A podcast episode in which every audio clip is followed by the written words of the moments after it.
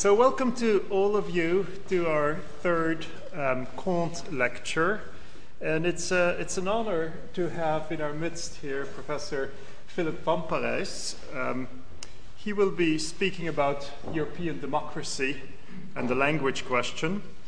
So, another slide with Auguste Comte there on the left, Philippe Van Parijs on the right. And uh, let me say a couple of things about, about Philippe here. So he's a, a, professor at the Faculty of Economic, Social, and Political Science of the Catholic University of Louvain. And you know, we'll be talking about language, so you get this confusing situation of UCL. He's also a visiting professor at the KUL, which is also the Catholic University of Louvain, but that's the Dutch version, and up there is the French version. He's also a director of the Hoover Chair um, of the economic of economic and social justice and a visiting professor in Harvard University as well. Many accomplishments. I'm just going to name a few here. He's done a lot of work on universal basic income. Was the founder of the Basic Income European Network, um, which has now extended into a Basic Income Earth network. Um, the next entry is kind of interesting uh, for the for, for, the language issues um, because Philippe and I actually, uh, when I was living in Belgium way back, uh, we were about 20 miles apart, but there was a language border in between us, and I was five miles north of the language border in the Flemish area. Philippe was about 10 miles, I would say, south of that language border. And uh, he's been doing a lot of work in trying to make Belgium into a single electoral district for European Parliament elections, and that's the Pavia group. And also with the Re-Bel initiative, the idea is how to adapt the Belgian institutions to the European Union. And I would say if people weren't, if people like Philippe weren't be doing this work, you know, maybe we we wouldn't be compatriots anymore. So he sort of keeps us together in a way. Um, so I have the honor of uh, introducing a compatriot of mine. Um, and then we have a saying in Flemish, which is Niemand is sant in eigen land, which means something like nobody is a saint in their own country. Now, Philippe is actually a counterexample to this. Um, he is the recipient of the Franqui Prize, which is a prestigious prize in Belgium. Um, and then, last but not least, when do you ever see a living philosopher on a stamp? Okay? And so, this is a Belgian stamp that came out in 2007 with nine famous Belgian scholars. Okay, so this is this is not Eddy Merckx. Um, this is not um, Hercule Poirot. Um, this is not Alfred Sax, the inventor of the saxophone. This is not Smurfs. No, these are nine famous Belgian scholars. And Philippe is, is right there. We'll just zoom in on him. And there he is. Yeah, I think you can recognize it. Now it's hard to see the picture, but you might, you know, you might see the surfer there, right? And so, you know, everybody sort of has a little picture which indicates, you know, what their specialty is. So, you know, do we have a world-class surfer? No, we don't. We don't. We have a world-class political philosopher, political and social philosopher. But uh, where does the surfer come from? Well, there was a very influential article published in 1991 in um, Philosophy and Public Affairs, which was named Why Surfers Should Be Fed The Liberal Case for an Unconditional Basic Income. And that then turned into a very influential book. I think it's a, the book, as you say in your introduction. Um, it's uh, Real Freedom for All. Uh, many other books I could list, but just a couple here Evolutionary Explanation of the Social Sciences in 1981, Marxism Recycled 1993, and now there is this book in progress, Linguistic Justice for Europe and for the World, and that's what we're going to hear more about in this third Auguste Comte lecture. Um, and that's it for what I have to say. The only thing I want to say it now, because if I don't say it now, I will forget afterwards. You are all invited to a reception in the senior common room, old building, fifth floor, following the lecture. So, Philippe, take it away. Thank you.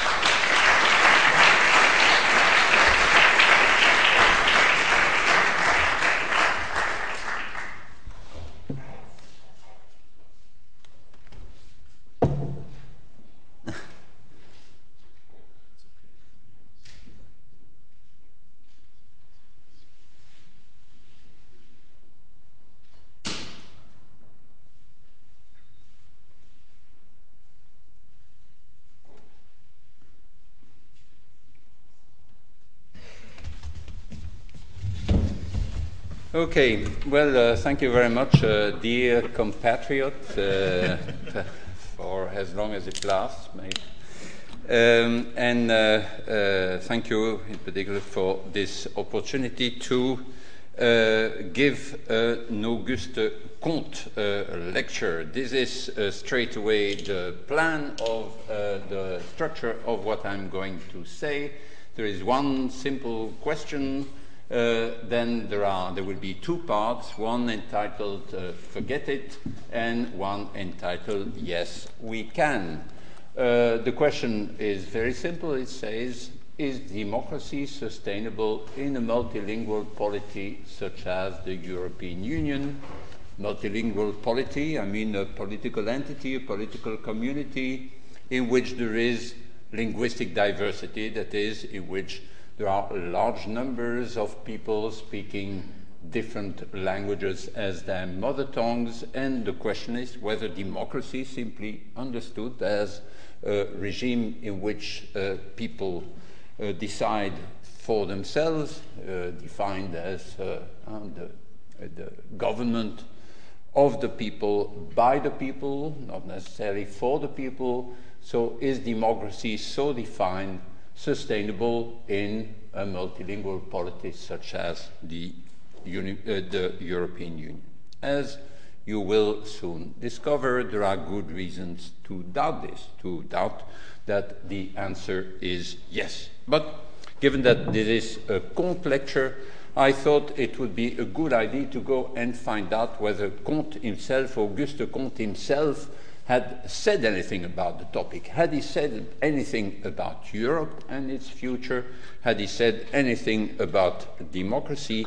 Had he said anything about languages?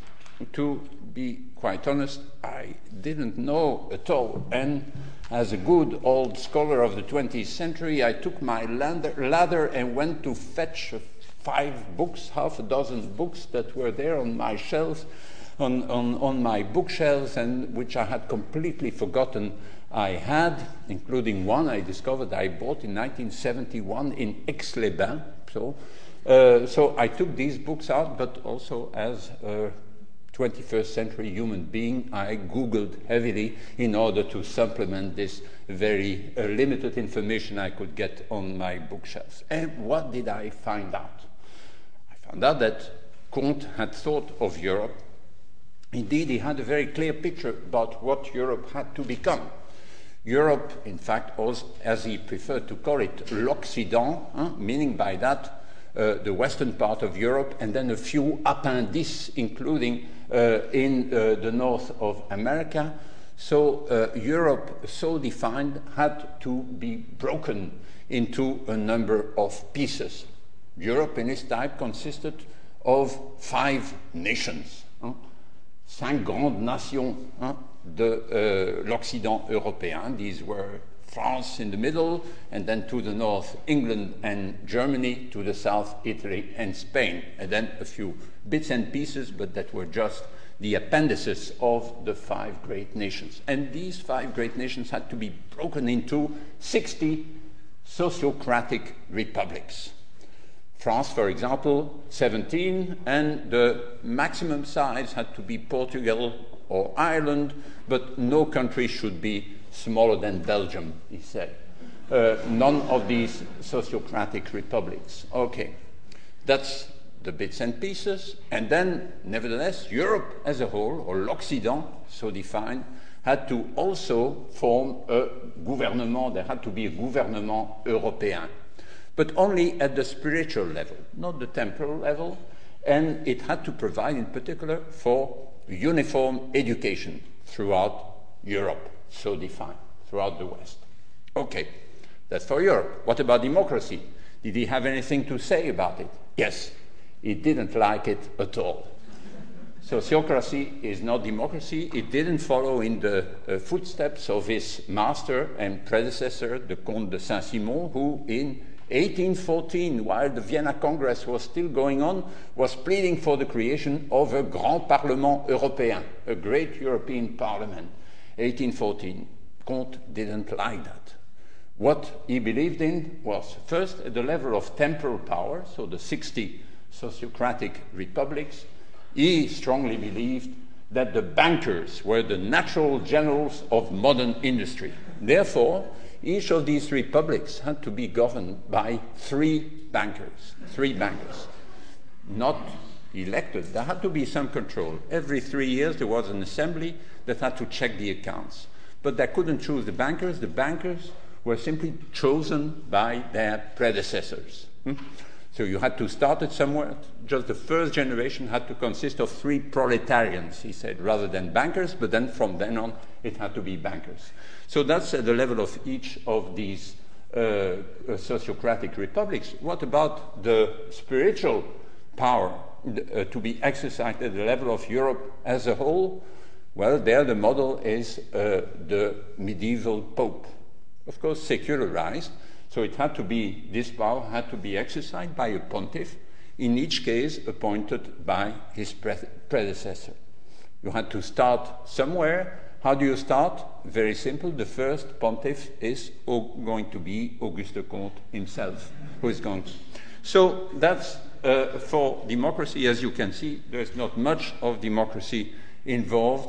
And because you don't if you don't believe in democracy, language is not really a problem. And he says a few things about languages, but frankly, not that much.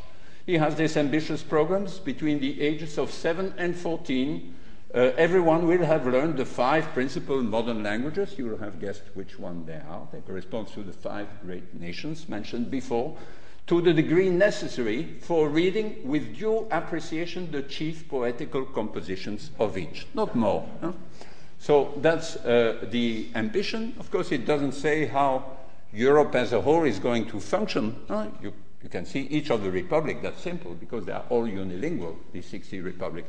But what about Europe as a whole? Well, as you can see, it will be very simple. It doesn't say it so much, but Paris will succeed Rome. Uh, so the pontiff, Comte the first one, will replace the Pope. And just in the same way, you'll have the Centre Français, the French center, will retain, he says, the natural initiative bestowed on it forever by the first part of the revolution, that is the 1789 revolution, so that just as Latin was the language of the Middle Ages, one can expect that with Paris at the center of the world, or the Western world, uh, French will be the, the, the, language in which uh, spiritual power will be exercised. So, anyway, for Comte, given that he doesn't believe in democracy, language is not a problem. As John Stuart Mill is a correspondent, disciple to some extent, and then fierce critic, uh, said, despotic regimes can cope with multilingualism forever.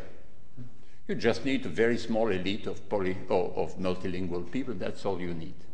But it's when you have democracy, when you have free institutions, that problems arise. And so John Stuart Mill was influenced by Comte, especially in his first writings, but then devoted at a later stage uh, a long essay on Comte called Auguste Comte and Positivism, which ends with a, a, word, the very last word of the whole essay sums it up. The very last word of the essay is ridiculous, which indicates the way in which he saw the evolution of Comte uh, as he went through his pretty chaotic uh, uh, later life. But what interests us from Mill is sort of summarized in a very famous paragraph in the very famous chapter 16 of one of the very first books on democracy, on democracy, systematic books on democracy, Mill's Considerations on Representative Government. And this paragraph is really very cruel for anyone who believes in multilingual democracy. Here, is, here are the essential sentences. Mill says, after a long, extended discussion of a number of cases, including the case of the Walloons and Flemings of Belgium, which he says is an exception as that stage, but we'll see later that it doesn't really count as an exception to this rule. After this long discussion, he concludes free institutions are next, by that he means democratic institutions, are next to impossible in a country made up of different nationalities among a people without fellow feeling, especially if they read and speak different languages, the united public opinion necessary to the working of representative government, meaning a democracy, cannot exist. The influences which form opinions and decide political acts are different in the different sections of the country. An altogether different set of leaders have the confidence of one part of the country and of another. The same books, newspapers, pamphlets, speeches do not reach them. And he concludes, for the preceding reasons, it is in general a necessary condition of free institutions, precondition of democracy, functioning of democracy, that the boundaries of governments should coincide in the main with those of nationalities and of course of particular, in particular of linguistic groups. So the conclusion is once you have democracy, you'll need to have a quasi coincidence between political borders and linguistic borders. Now, a number of years later, beginning of the following century, two people, two great theoreticians and two great political uh, leaders are going to say for the first time in the context of a massively multilingual empire, yes, we can, or no, we can. It's not true, uh, Mill, that this is impossible. We are going to achieve it in the Austro Hungarian Empire. 1902, Karl Renner, the future prime minister of Austria in the interwar period, and indeed the first future first president of the Austrian Republic after the Second World War, Karl Renner, under first under a pseudonym uh, uh, in 1899, was then called Synopticus, wrote a little pamphlet called Staat und Nation, and then published a big treatise, 1902, second edition, 1918, under the title Das Selbstbestimmungsrecht der Nationen, the right of self, the nation's right of self-determination. A few years later, 1907, a very young lawyer, uh, uh, uh Karl Renner was a lawyer too, Otto Bauer, shortly after the, uh, uh, finishing his doctorate in law, published a magnificent book, 1907, called Die Nationalitätenfragen und die Sozialdemokratie, on the question of nationalities and uh, social uh, democracy. And in both books, they will defend the same idea in response to the same problem. The problem was how do you organize democracy in a political entity as multilingual, multinational as the Austro Hungarian Empire? Their, uh, the way in which they saw their task was really doing what Mill claimed was impossible. Here is uh, an extract from 1902 book where the nation state was so far considered the highest form of the state as the ideal of human collective life. Now the multinational state has become superior to it in terms of general interest and of significance for the history of civilization. Our mission, he says, is to find and illustrate the legal formulas which enable many peoples to form together, free and equal, a supranational state like entity of a higher order than the nation state. What's their, the motivation for their proposal? Well, both of them were leaders of a powerful social democratic party, one of the first uh, in, in the world at the time, and both of them were getting very impatient with the so-called, uh, the, the so-called Nationalfrage. Both of them believed the primacy should be the Sozialfrage, the social question, and the, and, and the, the, the primacy should also be given to the Klassenkampf, to the class struggle, and not to the struggle between nations. And they discovered within their own parties, within the, labor, uh, the, the, trade union movement, that the main conflict, the most violent conflict, the most emotional conflict was between the linguistic groups, between the various national groups. So they said we need to handle that problem, we need to solve that problem first, and then we'll be able to concentrate ourselves exclusively to what is the main problem. And they needed to do that in such a way that I could accommodate what you could say is, was democratic imperative, and that is the, the, the requirement, once you have a democracy, that the people should be able to talk to each other, argue with each other, mobilize in their own language. In order to do so, you need, you need to devolve maximally, whatever can be devolved, to a unilingual uh, level must be so devolved, and you must do that without dislocating the Habsburg Empire. Renner, uh, Renner's uh, uh, quotes explicitly, finishes one uh, section of his book by quoting the, uh, the song, the inter- l'International, which finishes with L'international, l'international sera le genre humain. And really, what he sees as this task in the Austro Hungarian Empire is precise, precisely to, to be the forerunner of what we'll need at the world level, namely something like a federation of nations. How can you do that? In principle, there are two formulas the so called territorial principle, a federalism of unilingual regions, or the personal principle, which would be a federalism of nations not defined in a territorial way. The most obvious at first sight is the first one. Uh, you de- devolve powers to nations uh, that would be uh, uh homogeneous linguistically and they organize their own lives. But this is hopeless, let's say, in the Austro Hungarian Empire. Why? Because the historical borders, so called Kronländer, Hungary, so on, uh, don't coincide with linguistic borders.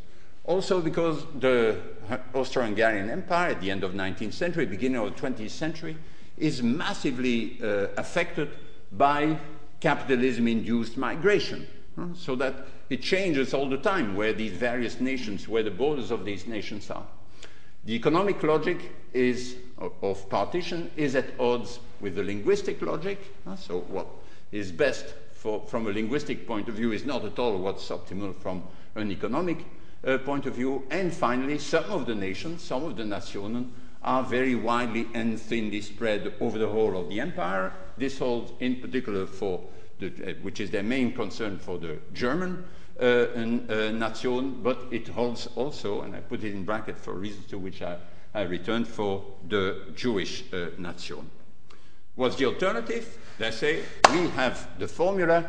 The alternative is the personal principle, the personal principle, the evolution to geographically dispersed, in some cases concentrated, but in general dispersed language groups and what they propose is some sort of combination of the two, but a pragmatic combination of the two, but with a primacy to the personal principle.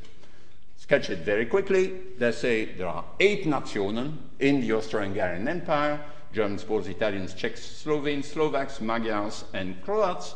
And uh, you, uh, so the, the, each of them must be conceived as a federation of districts, some of them uninational, and when unilingual, and when there are several nations, two or three, in the same district, then it's a federation of these partial districts. Each of the nations, each of these eight nations, has its own parliament, its own government, with full autonomy as regards education, culture, and some matters of social policy. Who is a member of a nation? It's not ascriptive. It's not on the basis of your birth certificate. You can choose to be a member of uh, the, uh, the nation, but once you are a member of a nation, you have some rights. You have the right to use the institutions, educational, cultural, etc., social, social of the, that nation, but you have a duty to pay its taxes. And all other matters are decided jointly by the various nationen involved at the level of each Kreis, if there are several nations locally or at the level, a high level, which they call a territorium, and then at the level of the Reich as a whole. Did it work? No, it didn't work.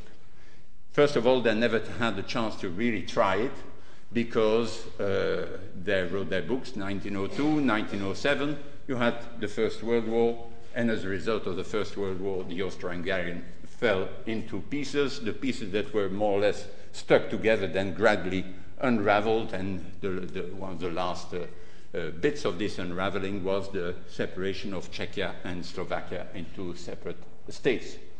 It was, it's often said that the formula was nevertheless tried in a number of places Estonia, Cyprus, apartheid South Africa. In all these cases, it failed again. The only little uh, piece of territory where there is still something recognizably resembling their formula is in Belgium, and in fact only on uh, half a percent of the Belgian territory, namely in the capital of Brussels, where the two communities actually uh, overlap, and, uh, and in my view, in a uh, transitional, unstable way, I believe we should get rid of whatever is left of this formula. Why? Because it has a number of intrinsic problems. I go, several of them discussed explicitly by uh, Bauer and uh, uh, Renner. I quickly go through them. First of them, first of all, uh, there is this sort of permanent tension in the whole of the system from the fear of invasion by the dominant group. Now, Bauer uh, speaks about that as the peaceful conquest by the more developed cultures, and by that he meant essentially the German culture in the Austro-Hungarian context. That means uh, you had the, the Kafkas of uh, that world. So in all the main cities of the Austro-Hungarian Empire, you had the German uh, minority, and of course this German minority tended to be relatively rich relatively to the others. You had some sort of conversions to the German culture, but of course that was precisely that was perceived as invasion by the dominant culture in all these peripheral places, and the people who converted were regarded as traitors to uh, the dominant culture, which led to tension all over the place. First.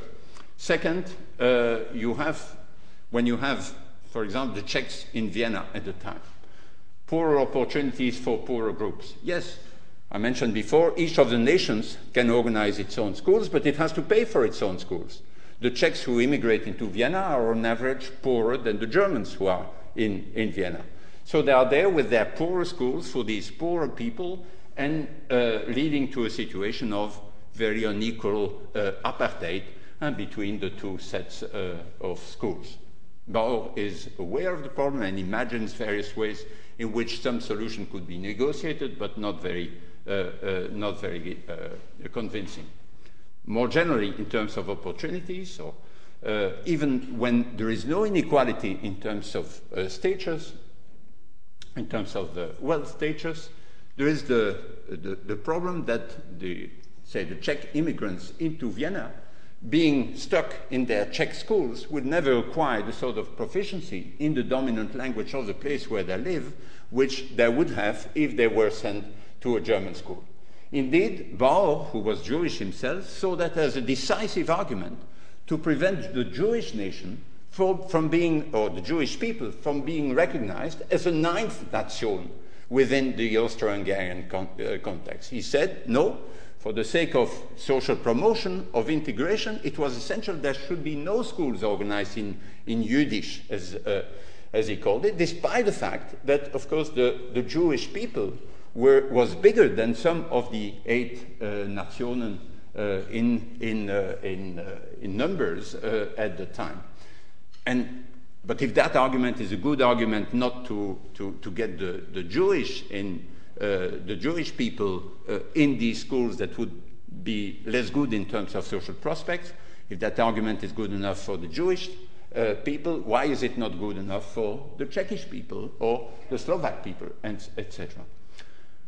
Thirdly, there is this unavoidable spatial dimension of any political project. So if you say, well, education is, uh, is uh, devolved to the, to, to the nations, uh, to these linguistic communities, yes, but in order to organize your school system, obviously this has some connection with town planning, with employment, and so on. So how can you have a coherent uh, a project given that the unavoidable spatial dimension of any political project Finally, uh, you need at all levels, uh, and this is not explicitly uh, discussed by Bauer or Renner, but it's certainly my deep conviction why this is not the way to go. You need some sort of uh, inclusive uh, territorial uh, identity and some inclusive patriotism at the various levels, from the level of the neighborhood to the level of a city, to the level of a region, which involves all the people living in these places, whatever people, whatever nation they belong to. Okay, so for all these reasons, so we have there the a failure of the first systematic, impressive theoretical attempt to think about democracy in a multinational, multilingual context. So, is this bad news for the European Union? Obviously not. Hmm? Why? Well, because in the case of the European Union, most of the dirty work that was needed for the Austro Hungarian Empire has been done. That is, hmm, what I mean by this is simply the following. Uh, I started my whole story about Bauer and Renner uh, with their reasons why they thought that in the Austro Hungarian Empire you couldn't go for the territorial solution. But of course, in the European Union, you have the territorial solution. And because the European Union is building on the background of all these nation states who've been doing all the dirty work of uh, nation building by assimilating all these populations, saying over 50% of the French, of, of the, the population that lived in the current territory of France at the end of the 18th century did not have French as a mother tongue. So you had the rouleau compresseur of the French educational system, huh, which has turned this uh, place into a nation in this insufficiently unilingual uh, nation. And similarly, the job of secession, uh, of cutting off the, the, in most places, there are still a few leftovers like Belgium, but in most places, the secession work has also been done so that you have, in fact, the bits and pieces, these 27 bits and pieces, are far more homogeneous linguistically than the components of the Austrian, uh, the Austro-Hungarian Empire at the time of Bauer and Renners. So uh, there are still a few things to be done, but then you can have some soft ethnic cleansing of the sort illustrated by Luc earlier, like the move of my university of, out of this town was a sort of a soft, I was going to say sweet, but uh, soft is mild uh, ethnic cleansing by way which uh, helped uh, the, the process of getting this, of making it possible for uh, this territorial devolution to give power, democratic power to people who uh, speak the same language. And then you can have a number of uh, other solutions like, uh, I mean, temporal transient facilities, which you give to the people who are stuck on the wrong side of the border. So there is no problem about the uh, adopting the territorial option, essentially in the European context. So, what was blocked in the case of the Austro Hungarian Empire is not in the case of the European Union. And this territorial option avoids the four problems I just mentioned for the, uh, the personal, so called personal option advocated by Bauer and Renner uh, the various peoples feel safe against the linguistic colonization by the domin dominant groups. If you settle somewhere in Slovakia or in Finland, you have to learn the, if you settle there for, uh, on a long term basis, you, you, are expected to uh, speak the local language, so you are protected uh, against this linguistic colonization by the powerful groups, linguistic groups. There is equalization of opportunities for the poorer groups, uniform fund funding, and of course, proficiency in the official language of the place is uh, required and tends to be achieved for everyone, whatever the mother tongues. Uh, of course, you have this bridging through joint education of the people with the various uh, linguistic backgrounds. And finally, you can achieve then this inclusive territorial uh, patriotism from the level of the neighborhood to the, because everyone attends the same schools, has a common language, etc. So you, you can go for the territorial option, which is obviously better for these reasons than the so-called personal option. Is this enough? Well, all we've done with this, uh, with, this uh, uh, with this territorial solution, and this uh, uh, is to provide a sensible way of keeping most policy uh, options most policy making, sorry, decentralized at the level of unilingual polities. But of course, the central problem, in both senses of central here, the central problem of, of multilingual democracy remains, namely, how can the center function democratically despite linguistic diversity? Uh, so, okay, we can devolve uh, at the territorial level, so, and these territories are sufficiently homogeneous linguistically, but how do we function at the center? Well, let's find out. Our, um, my dear, uh, uh, I'll quote him in a minute. So the, the my dear colleague James Fishkin, I'll let you read this in a minute, but uh, uh some several of you in the room certainly know James Fishkin, who is a professor at Stanford University and is ever so keen on uh, uh, deliberative polls, on, on not polls, on, on organizing deliberation with a random sample of people from uh, a particular population. He's done it in several countries, and he thought, now let's try something more difficult. Let's do it at the European level in the Europe, European Parliament. And off he went to the building of the uh, European Parliament in Brussels, and uh, he uh, discovered immediately that things may be more difficult there than what he had experienced so far. And indeed, on the DVD which he sent me, you can hear him say, saying, Will the language differences defeat the possibility of mutual understanding? That's one of the challenges. You have 23 languages in 27 countries. It's a much more complicated business than I thought. It could be a complete failure, he said with some English on his face. But then comes the smile. But if it is a complete failure, he said, it will show that there is something mad about Europe. And in a comment on the experiment by uh, uh, just a few days after it happened, uh, uh, Timothy Garton Ash says the following. What made this one more, this uh, um, deliberative polling, more difficult than all previous deliberative polls was less the logistics than the linguistics. Interpretation and translation costs amounted to 175,000 pounds for just one weekend. Here is the real obstacle to Europe wide deliberative democracy it's not the famous Brussels bureaucrats. There is no public deliberative democracy, no equivalent of national political controversies, no mass continent wide conversation. Remember Mill's quote? Or, in a more pretentious jargon, no European public sphere. And the biggest single reason for this is quite simply that we speak and think in so many different languages. The heart of Europe's democracy problem is not Brussels, it is Babel. Is there a solution? Well, a number of years after the First World War, when people started thinking, well, we need to try to sort out our problems in, in Europe in a more systematic way, there were people, in France in particular, who started, who thought they had the idea, something like the United States of Europe.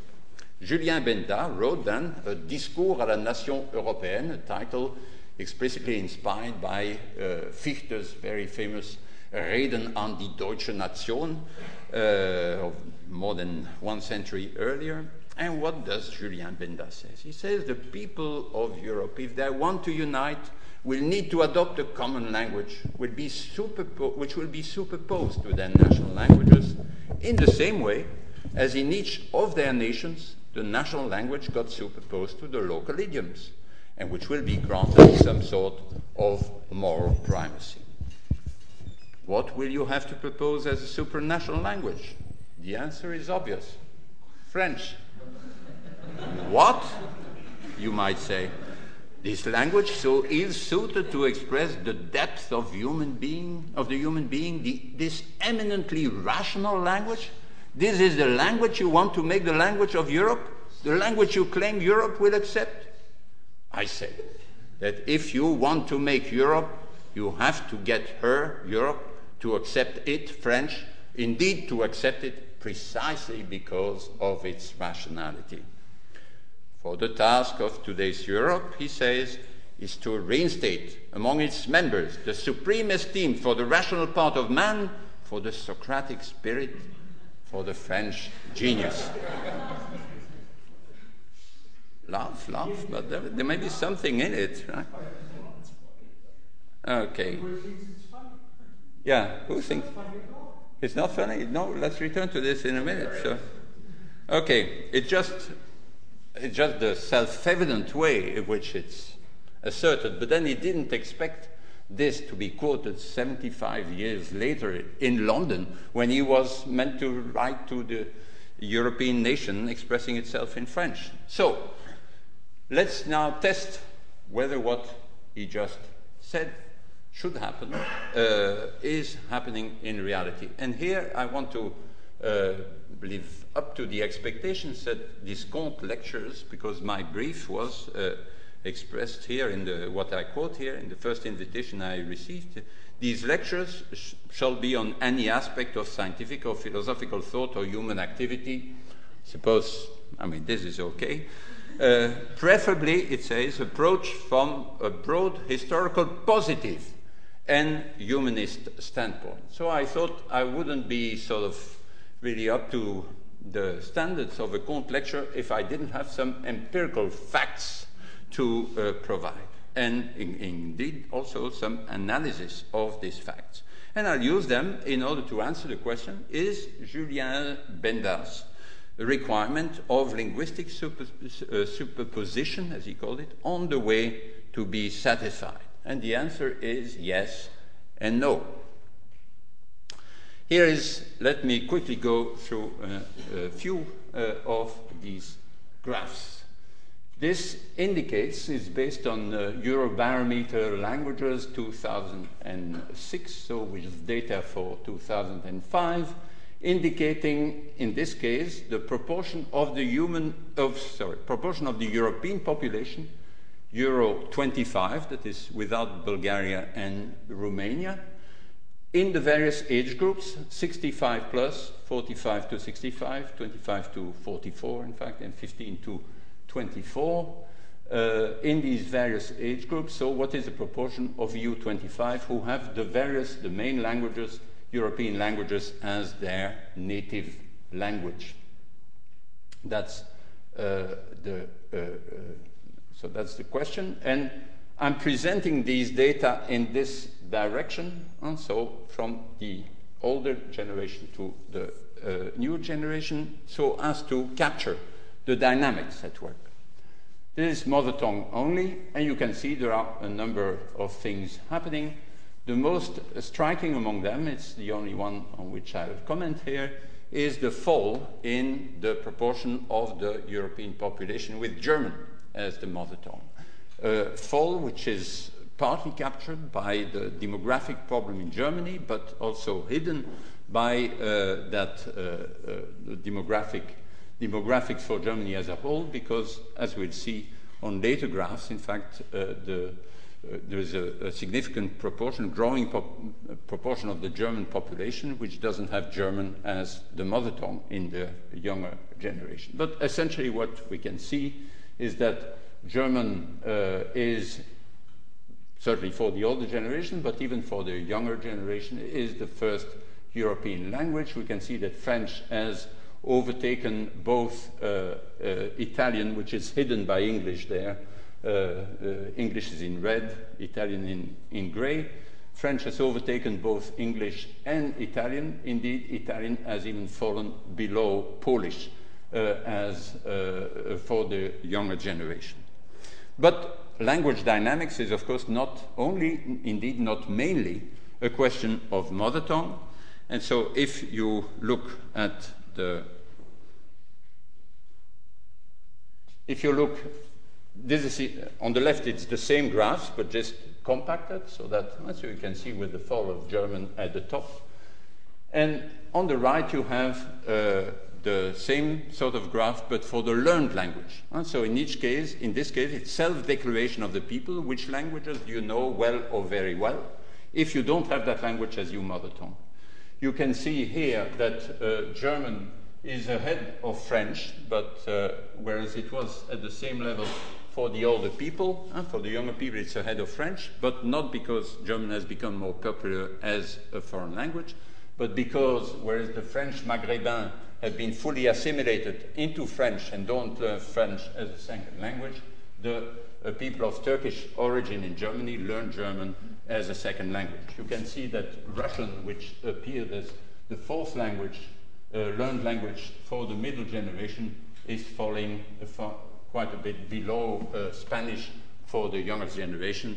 But of course, you don't need glasses or binoculars in order to see that by the, there is there a massive phenomenon happening, and in a way something that was uh, uh, wished by and by Julien Benda, but it's not the uh, blue language that is emerging, is the red language, And uh, we can see that the knowledge of English is just massively uh, spreading through uh, the younger generation. If you, took, if you take the two components together, mother tongue and uh, learned language, you can see that uh, it's about two thirds of the uh, European population among the young who say they are competent in English, they speak English well or very well, whereas for the older generation, uh, English was the second language after German if you take both components uh, into account.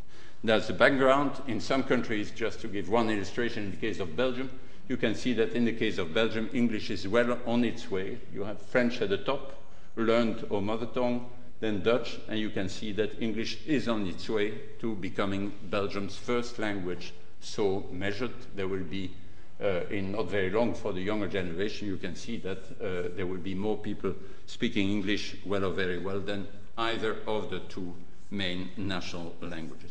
Why is all this happening? Uh, very briefly, not because of a US plot or because of a, even less, because of a British plot as you, can, as you will see shortly, uh, the Brits will be long term losers in the whole process.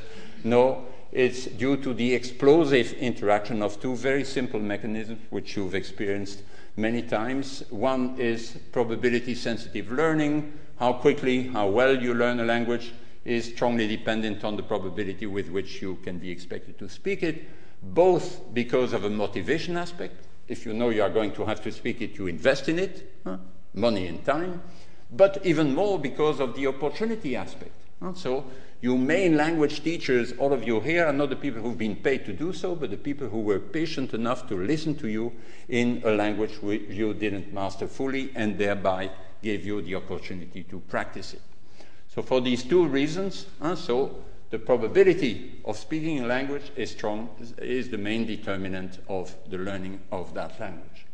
But there is a second mechanism, uh, which then interacts strongly with that one. And it's slightly more subtle, but again, you've had all the multilinguals among you, and I can't see a single unilingual in the room. Uh, all the multilinguals among you have experienced that thousands of times when you meet uh, others, other people who have a, a different repertoire of languages from yours.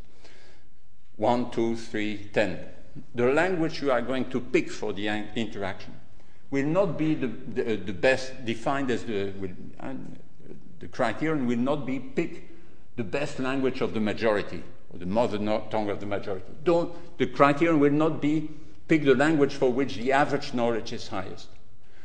The criterion will be pick the language for which the minimum knowledge is highest. To illustrate, you suppose you know only English and you, you meet a, a group of, uh, of Spaniards who all know, some not very well, some better, who know some Spanish. And you have to interact. And the context is such that I can't just ignore you. So I want to include you in the conversation. Well, average knowledge is maximized if you picked uh, uh, Spanish. The democratic principle, to pick the language of the majority, would of course also be satisfied if you picked uh, Spanish. And yet, English will be picked because, because of including you and because of the achieving communication at the lowest cost. And so, therefore, you just pick the language for which minimal knowledge is maximized. As soon as there is someone among the Spaniards whose English is clearly better than your Spanish, English will be chosen. And I mean, just, I mean, me, I mean, all of you have already had just now three, four cases where you remember, yes, that's exactly what happened. But this interacts in an explosive way with probability sensitive learning. Why? Because, of course, the, if, if distribution is such that English is picked, huh, then you anticipate that, and, and other people invest in the learning of English. And also because English was picked, at the end of the conversation, huh, this, this, the English of the Spaniards with whom you in, interacted is slightly, if only slightly improved, and your Spanish is still as pathetic as it was before. And so, and so you, you just have, I mean, the, the virtual circle for the learners of English and the vicious circle for uh, the, the people who might otherwise have learned uh, Spanish.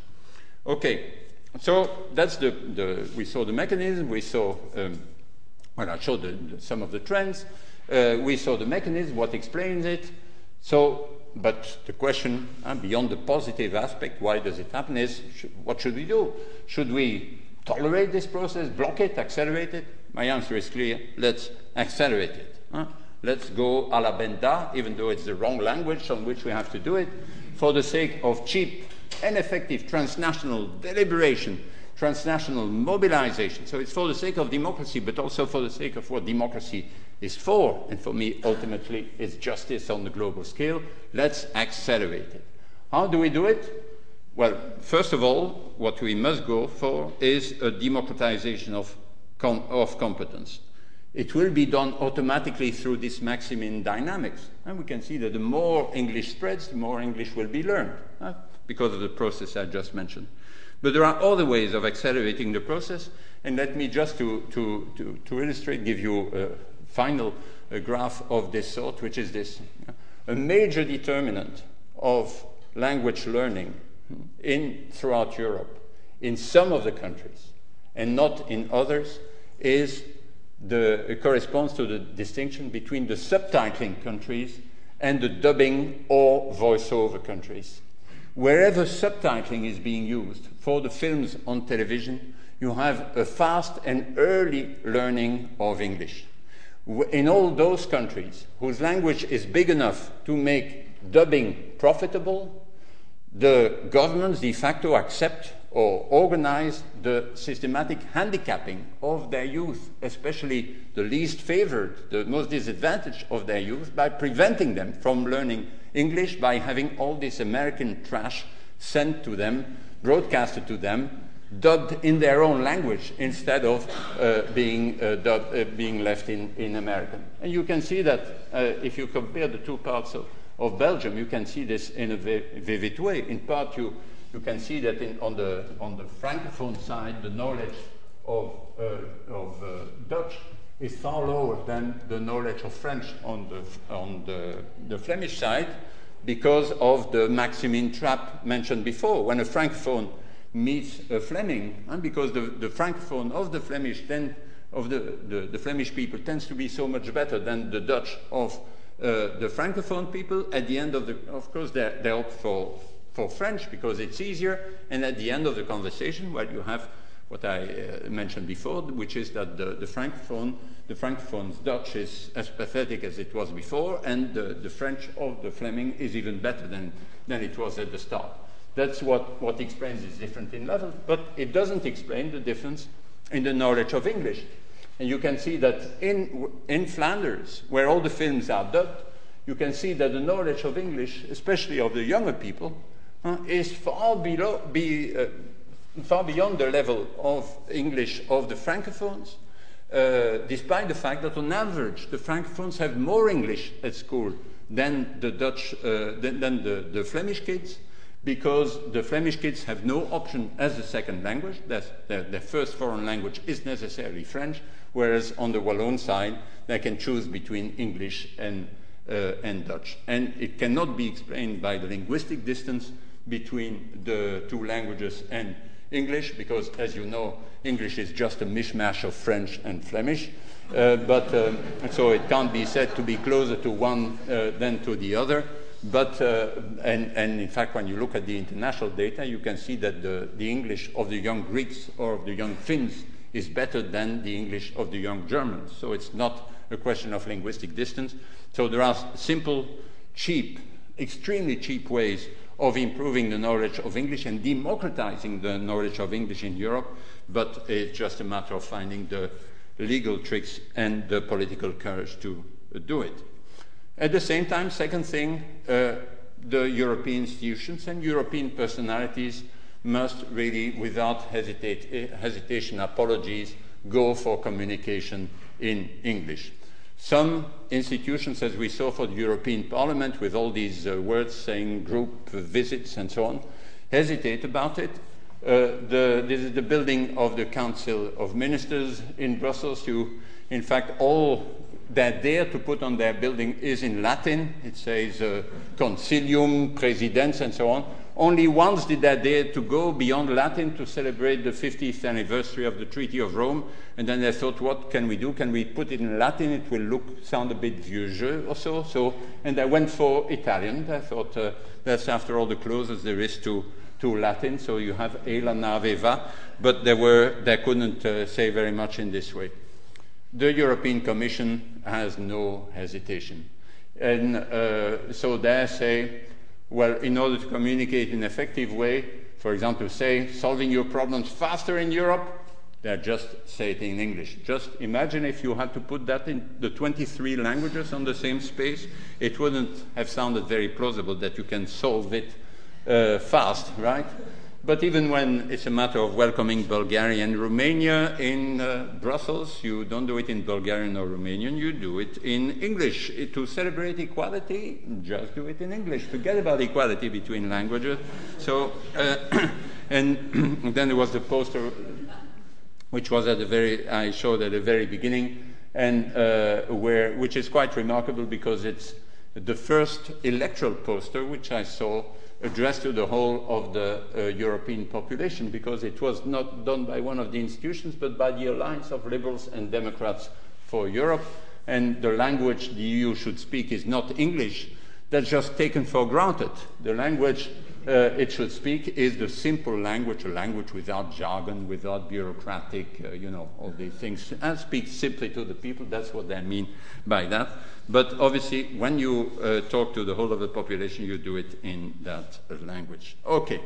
So I'm not going to go then uh, into uh, the question of whether this choice of English is unfair. This is precisely what I'm writing the book about, which uh, uh, uh, mentioned uh, under the title Linguistic Justice for Europe and for the World. Nor shall I mention what, I'll just mention it, but without developing what is the third element in the winning package. I say, yes, we can, but we need, in fact, three things.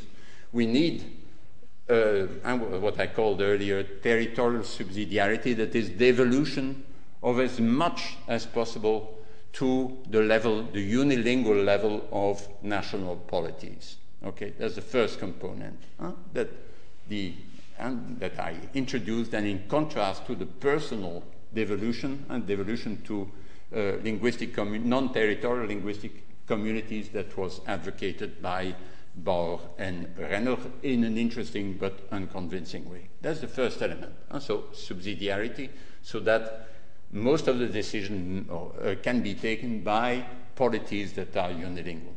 The second component is that nevertheless we need a way of communicating with each other, and that is the lingua franca, and this lingua franca is going to be English. It raises issues of fairness that, needs, that need to be addressed, but I'm not doing that here. And then there is a third element that's uh, essential, which is uh, this uh, designing institutions. We can't run a multilingual polity like the European Union, but also Switzerland or Belgium or Canada in the same way as unilingual uh, polities. We need special, we need to adjust the democracy, we need special devices, and uh, had I more time, I would, can return to that in discussion, I would go through a number of uh, suggestions or ways that uh, things are happening in some, sometimes with some success in some places. In particular, we need to make sure we have something like real transnational political parties, one, and that will not happen spontaneously. Two, we need something like European referenda, but not of the sort we've had uh, so far uh, in the European context, rather on the pattern of what um, happens in the country in which one third of all the national referenda in the world have been happening, namely uh, Switzerland. And thirdly, we need a stronger pan European civil society. So I won't go into that. I'll just conclude uh, by saying my conclude, conclusion is very simple. It's simply yes, we can, which was uh, the title of my second part. But uh, of course, yes, we can, but we need to remember Timothy Garton Ash's uh, remark, which I quoted uh, at the end of the passage I quoted the heart of Europe's democracy problem is not Brussels, it's Babel. So perhaps the problem about Babel was that people were trying to build the tower in the wrong place. And so now we need to build the tower in Brussels. And I have got news, good news. I just received tonight a picture of the work that's going on in Brussels that took a number of houses, uh, 19th century houses, about the time of Auguste Comte, and they've, been, they've just started to put them together in order to start something like a tower that may be finally located in the right place, namely Brussels, given that Timothy Garton, Garton Ash said, given that the problem is not Brussels, it was Babel, it was a choice of Babel that was the wrong things to do. So we are on the way, yes, we can.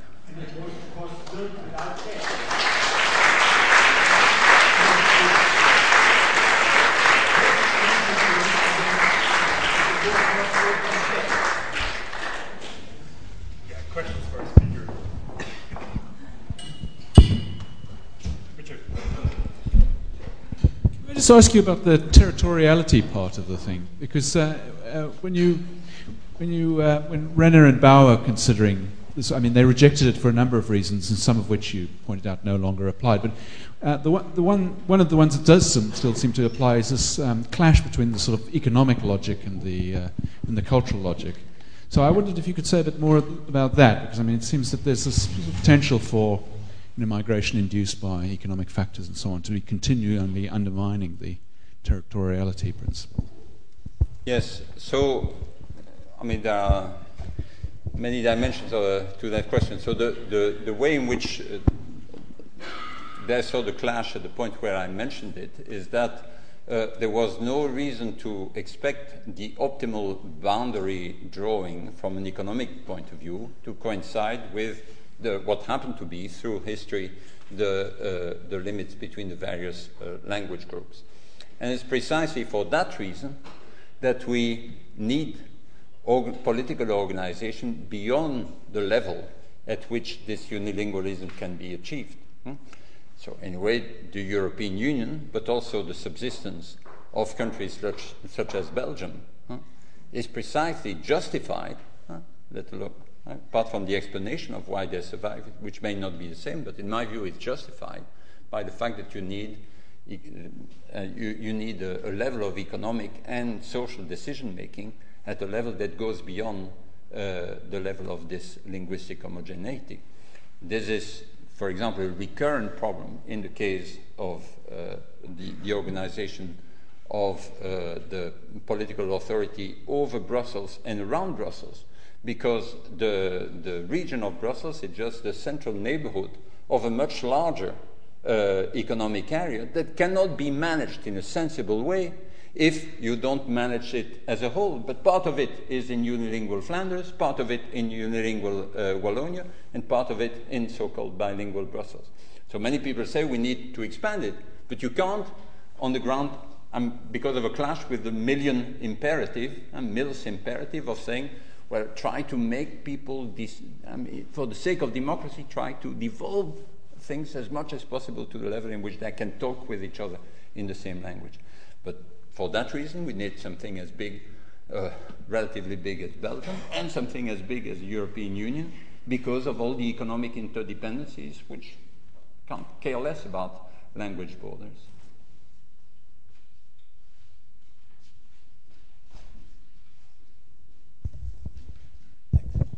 Thank you very much for your presentation. Now, um, during your presentation, you have suggested that um, if um, Europe decided to coalesce around English as a common language, that would not be to the benefit of the native speakers. You made me curious and you didn't pursue that. Okay. Right. Well, there is a, a paradox, which is um, that the more English spreads worldwide, as a lingua franca, the better it is for Anglo territory and the worse it is for Anglo people. And again, your personal experience will soon illustrate all this. Um, first, the worse it is for Anglo people, huh? well, you have this maximin dynamics, which will make it ever easier for anyone who's not English to learn English because you'll keep meeting people with whom you are going to speak English. In fact, for the average citizen of the Euro- young citizen of the Europe of, of continental Europe today, most of the people, the huge majority of the people with whom they are going to speak English, on average, are not going are, are, are going to be non-anglophones. They are going to be other people who learned English as a foreign language and who will help them learn English. So as a result of all that, it will become ever cheaper, ever easier, especially if you have non-dubbed films and so on, to learn English. But at the same time, it will be increasingly difficult for all of us to learn and to retain a language which is not English, because even if we know some German, if I know some uh, German, I have less and less opportunities to speak German because to speak my German because uh, the people, my, uh, the German friends I meet, have a level of English that is such that the maximin language between us is English and not uh, German. So, and this holds in particular for the Anglophones, so that as a result of that, the Anglophones will be stuck in the Maximin trap. So wherever they go, uh, and they make, they, they have, they learned in advance, and, and they are there, they make every effort on the day they arrive in Rome, and they say, uh, "Scusi, signore, vorrei," and then uh, un uh, cappuccino, and then. Uh, and the other one saying, fantastico, che meraviglia, che parla. And then uh, now let's get to business. And what did you want exactly? and so that, uh, and, and you have that all over. And so you have to, and so of course you are discouraged. So the motivation aspect disappears, and then and the opportunity aspect disappears. And so in the long term, what will happen is that everyone in the world will be bilingual, except for the Anglophones. And the big winners, of course, you are more of a winner if the language you know in addition to English is uh, widely spread. So that the big winners in tomorrow's, in tomorrow's world will be the Chinese, not because precisely because Mandarin was not chosen as the lingua franca, uh, because they'll be bilingual with those two languages, whereas the Anglophones will just be stuck with English. And the, the paradox is that at the same time, uh, and we can see that now, including the, the figures I saw this morning. At the same time, if your language is the lingua franca of the world, the whole of the world will find it very easy, not very onerous, uh, not, very costly, to move to your place. So that the Anglo territory of the world uh, can uh, serve as an attractor uh, for the rest of the world. It can be choosy about who to accept. I read in the Times this morning that 1,300,000 citizens of uh, the EU uh, from outside Britain live in the United Kingdom today. 1,300,000. But, and this can be turned, of course, into some people are not happy about it, as uh, uh the Times also reported, and many other sources report. But uh, you can see that it's also a long term advantage. Just think about the following figure the brain gain of the OECD, so the, the people with tertiary, uh, tertiary degree, uh, tertiary education degree, who work in the OECD and were born outside, this uh, the, the excess of these people over the people who uh, were born in the OECD and work outside, so the brain gain so defined for the whole of the OECD is 11 million people, okay?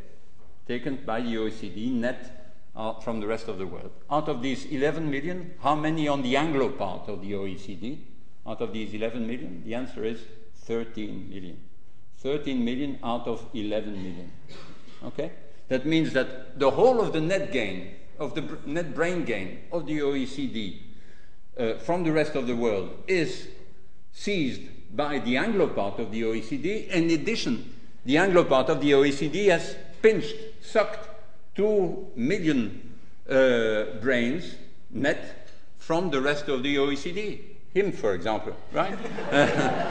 right? So, so that's, and so that shows this sort of huge paradox, and that the, the long-term losers will be these miserable Anglophones who will be stuck with a single language, right? But at the same time, the big winners uh, in terms of territories will be the Anglo territory of the world, as shown already in these World Bank data I just mentioned. Does this clarify what's indeed I didn't clarify in my talk? Okay. There's a question there at the back. I would, I would like to, I, I always shout. I would like to explore a, a point that I, I think may lead to a pa- paradox, but I'm not entirely sure in, in, in the way that you, you think about things, and it picks up on the point that you, you, you made earlier. If, if we see that the democracy to a large extent is trying to figure out what to do with fiscal res- resources, right? I mean, it, it's not just that, but it is to a large extent in advanced um, capitalist societies. That is, you, you, are taxed and you then define co- collectively what you do with those taxes. Then, is it the case? I, I, am not sure whether it is, but I would like you to, to, to tell me whether it is or not in, in, in, your model. Is it the case that that must ultimately then lead to a government that is defined at the highest level? So that, in other words, you need to think then, at some level of a European go- go- government with taxation and spending powers that are um, defined at that level. But the implication of that, if we don't think for a moment about fis- fiscal fe- federalism, which would be the, the obvious, or perhaps not, but which would be a way out, that would mean that the subsidiarity prin- principle that was underlying a lot of the dynamics that you identified, that that subsidiarity principle comes under pressure per- permanently. And that, in other words, the idea that you have you know, your, your, your logic leads to a European go- government at some level. And that that power that you centralize there is going to come into conflict with precisely these ethnically ho- homogeneous but um, diverse groups that exist within all of Europe. Yes. Um, well, let me just briefly explain the way I think about it. I don't think that democracy is an aim in itself, right? Democracy is not a value in itself. Democracy is just a family of collective decision mechanisms uh, that have certain features, and this feature, something that can be called government of the people by the people, is required in order to achieve what democracy is there for. What is it there for? Justice. What we need, the ultimate aim is justice. At what level? Global justice, right? So, what the way in which I think about this is just that we need to design in our city, in our country, on our continent, our island, for those who live on an island, uh, or, and on the, uh, at, the world level, we need to design institutions that will best contribute to, uh, in the safest way, fastest way, to uh, global justice. And global justice is, includes global, not only, but global distributive justice, fair distribution of resources on the world scale. Okay. And for that purpose, we need a, a way of collecting resources for distributive purposes in a pretty central way, because the more mobility there is in this world of capital, of human capital, hmm, people, uh, the less our mini welfare state, our national welfare states, can do the job which they used to do pretty well in the past. Hmm? Because the, the more mobility there is, uh, the more power the powerful individuals, the powerful firms have at the expense of the people who are less mobile, more vulnerable, and uh, are left behind if we don't manage to organize at high level. So I do believe that we need the European Union, hmm, partly because we, for our own sake, but also as a model of what is needed elsewhere in the world, and as a model of what we'll need in the world as a whole. So we need uh, a European Union that works well to achieve a number of purposes, but the fiscal purpose, the purpose of redistribution, that can be done in all sorts of ways, is certainly central. That's how I think about the issue you raised. Uh, you mentioned the need for European political parties uh, or loose groupings. What do you see as the problem with the current uh, group political groupings on a European level? Well, that, that it's just a confederation of uh, political parties and not uh, uh, a real, and not a set of political parties. They don't form a set of political parties that are claiming to defend, that are really claiming in a credible way to defend the European common interest. So let, let me just um, uh, perhaps draw a, a, parallel that will indicate also why I think quite. Um, uh, uh, I mean, this uh, issue close to my heart and indeed close to one of the initiatives which was mentioned by Luc earlier, which is this Pavia initiative. In the case, in the Belgian case, uh, we no longer, since the Louvain affair, the, the, the, the expulsion of the of the Francophone University from the old town of, of, Louvain, we no longer have national parties, contrary to Switzerland or, to, or even to Canada. So we, we only have uh, so linguistic parties, uh, so Flemish parties and uh, Francophone parties within each political family. Uh, so you have a Francophone Socialist Party, Flemish Socialist Party, etc.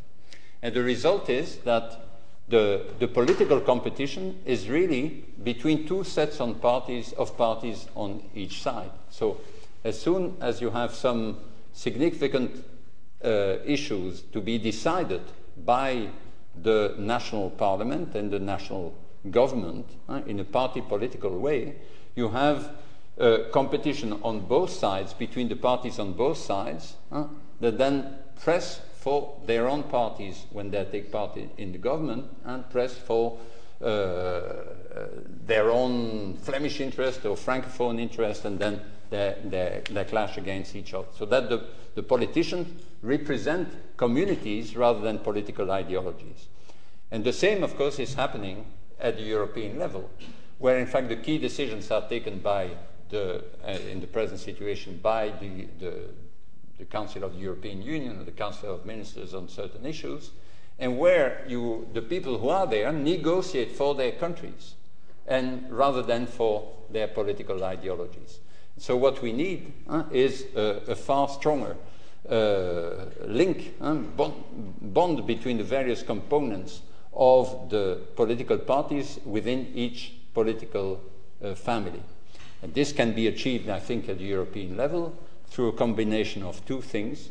One is to have in Europe too a Europe wide constituency for some of the seats for the European Parliament, so that 50 or, or even 25 seats would be allocated on a Europe wide, where people would stand and campaign at the European level, so that uh, and so they would need to be known at the European level, and they would need to present programs that will be defended at that level. So from uh, in Slovakia as well as, uh, as in Portugal or, or in Ireland. Okay, that's one thing. And secondly, you need to increase the stakes of the European elections by saying, for example, that it is the winner on that constituency or the winner uh, the, or the party that wins uh, uh, in, in the overall number of seats that will determine who is going to be the president of the Council of the European Union or the President of the Commission, whatever uh, emerges.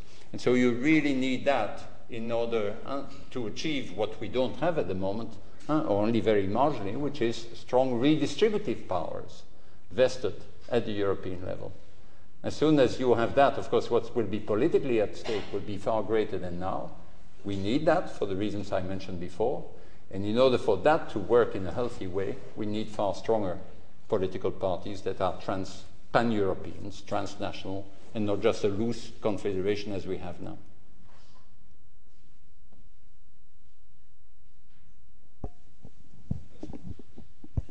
What was the uh, result of the, of the Fishkin experiment? Uh, he, he asked the question at the beginning did it turn out to be mad? Uh, and if there was any successful deliberation, did it happen in English or, or was there a, a multi language way of doing it? Yeah, well, the there was a, a, they had to perform in, in, in, a multilingual way. That's 175,000 pounds were spent on something, but it turned out to be extremely complicated to organize compared to anything he organized because obviously he couldn't have. For uh, there, there were not just the plenaries where all the, the interpreters were present, but you had all the small groups. And so, in all the small groups, in fact, in order to, to to make sure that in each of these small groups, the languages for which interpreting would be provided uh, would be all the languages in which, or would include all languages in at least one of which each of the participants the, of these groups would be competent. Mean, it did turn out to be a sort of a mathematical exercise for which uh, Jim, Jim Fishkin was not prepared. And so, so the, the, and so but this, I mean, really, in part it was a reductio ad absurdum to try to have something like deliberative democracy if you don't have convergence to a single language. Because uh, some people sometimes say, well, especially the people who defend the language who which has a chance of being included if the number of lingua francas is increased. Uh, so, uh, especially then the French, to some extent the Germans, to some extent the Spaniards, sometimes even the Italians, they say, why do, do we need just one lingua franca? Why don't we leave the choice between two? Hmm?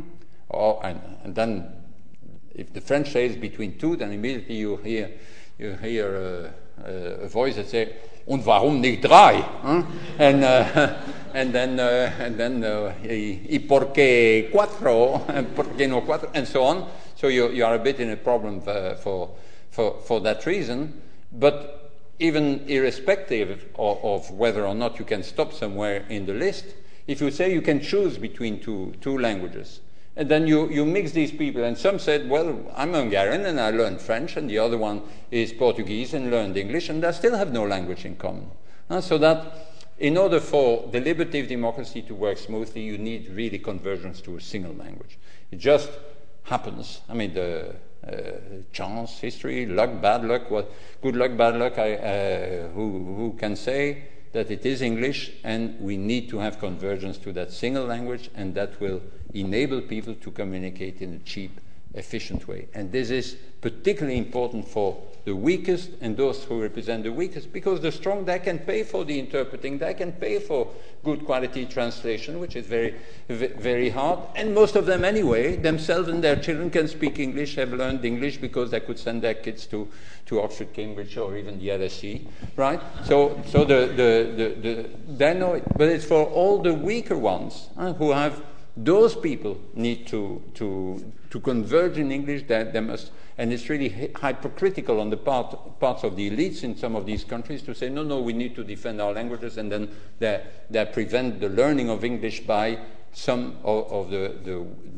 the weaker parts of, of the population. So the the the the, the main lesson uh, hardly learned, uh, I mean, learned in the hard way by uh, by Jim Fishkin is really that it's a completely different sort of exercise to, to, to try to, to organize deliber- deliberation when you have a multilingual entity. You need uh, to organize in a far more refined way, and it's far more costly as long as you don't have a common lingua franca. Once you have the lingua franca, it's much the same as everyone, everywhere else, except that you have to be more careful that everyone really gets the chance to express him or herself.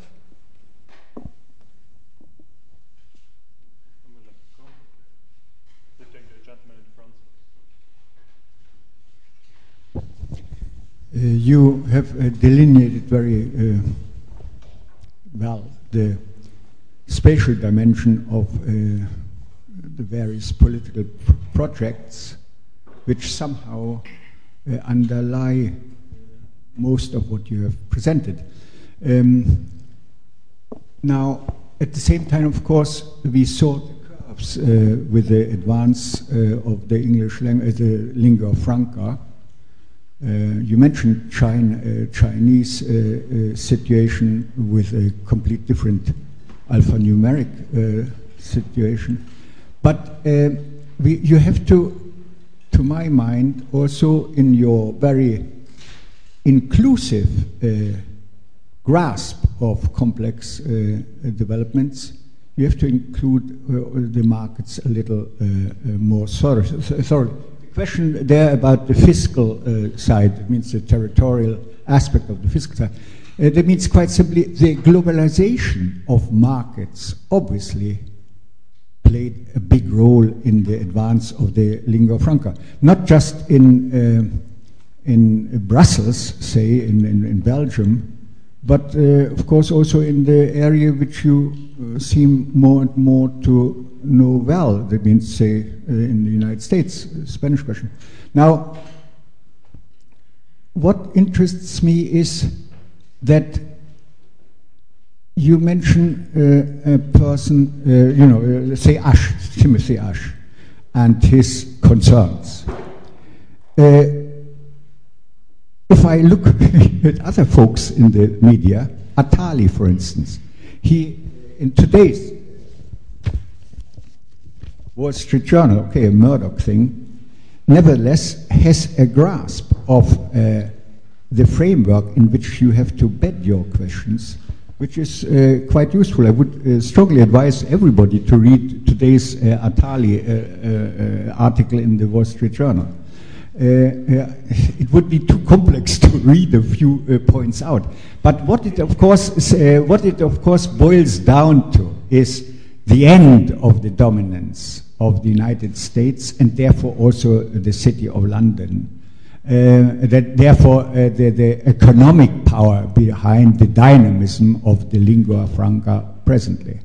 And uh, somehow, of course, uh, you know, there are new uh, uh, aspects entering the project, which is territorial based, which we need answers from you. Right. Something requires answers from me, but you, you said many things and I'm not quite sure what the question is. Let me just uh, uh, reply to, to one aspect, which is, of course, the, the, the, the, current spread of the lingua franca is related to the power and the dynamism of the United States and uh, earlier, to some extent, still now, of the United Kingdom, but essentially to the colonization by the United Kingdom and then dynamism of, of the, of the United States. No doubt if the United States had not won the First World War and the Second World War, the linguistic situation of Europe and of the world would be different from what it is now. Is it, to what extent is it still dependent on that? If we had a, a massive collapse of the American economy and, and a, a, a takeoff or further takeoff of the Chinese economy, will, not, will it not change things radically? I don't think so. I think even if the United States disappeared, uh, now th there is uh, such a momentum uh, of simply because English is there, not for people to talk with the Americans, but for people to talk to each other. Hmm? I was uh, to, to illustrate. I, I, on on Monday this week, I uh, was visited by Charlemagne himself. So Charlemagne, uh, that is not the one who, someone who was a king a very long time ago, but uh, the uh, journalist who writes under that pseudonym for uh, The Economist, right? And uh, uh, he, he's called Charlemagne because The Economist is located on the Boulevard Charlemagne, just on the other side of the square where I live in Brussels, right? So he came, it was not far for him to come. And one of the things he wanted to put to me on the basis of some, of, some stuff he, he, he read was uh, this sort of strange things that he, what he discovered, I think, with some uh, fear that more and more European media, such as the uh, Spiegel, uh, El País, and so on, were putting up English language uh, uh, websites. And the paradox on which he wanted to have my reaction is that when the Spiegel people or El País people or Politiken, Danish thing, and so on, uh, uh, to find out who was looking at their websites, they found out that there were very few British people uh, uh checking their websites. So, and it came as, a, in, in, as an initial surprise to him because uh, he thought, well, if these people write in English, it must be in order to be read by the English who can't read Spanish or German. No, it's to talk to each other. Huh? So that, and this illustrates the, the autonomy that has been acquired by English. When people learn English, it's not to acquire British culture. They don't uh, acquire British culture. It's not to talk to the Brits. To some extent, they talk to the Brits too. They won't ignore them. But uh, it's mainly and increasingly to talk to each other. So that it has really acquired the dynamics that a momentum that's quite independent from the not fully independent, uh, but uh, significantly independent from the, uh, the, the cultural and the economic power of the anglophone parts of the world.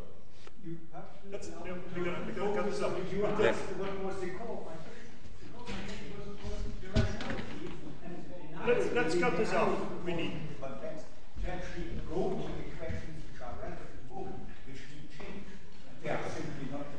Okay. Well, I'll read the Attali thing.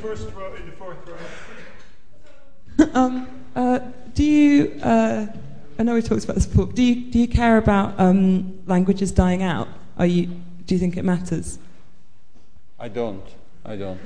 I think, I, I really think, well, I mean, this is a, as such, no. I, I don't, I really think that the, that uh, the failure of Babel was a curse I think there is, what is it to have language diversity? Uh, languages are distinct languages to the extent that people who speak one language don't understand uh, the people who speak the other language.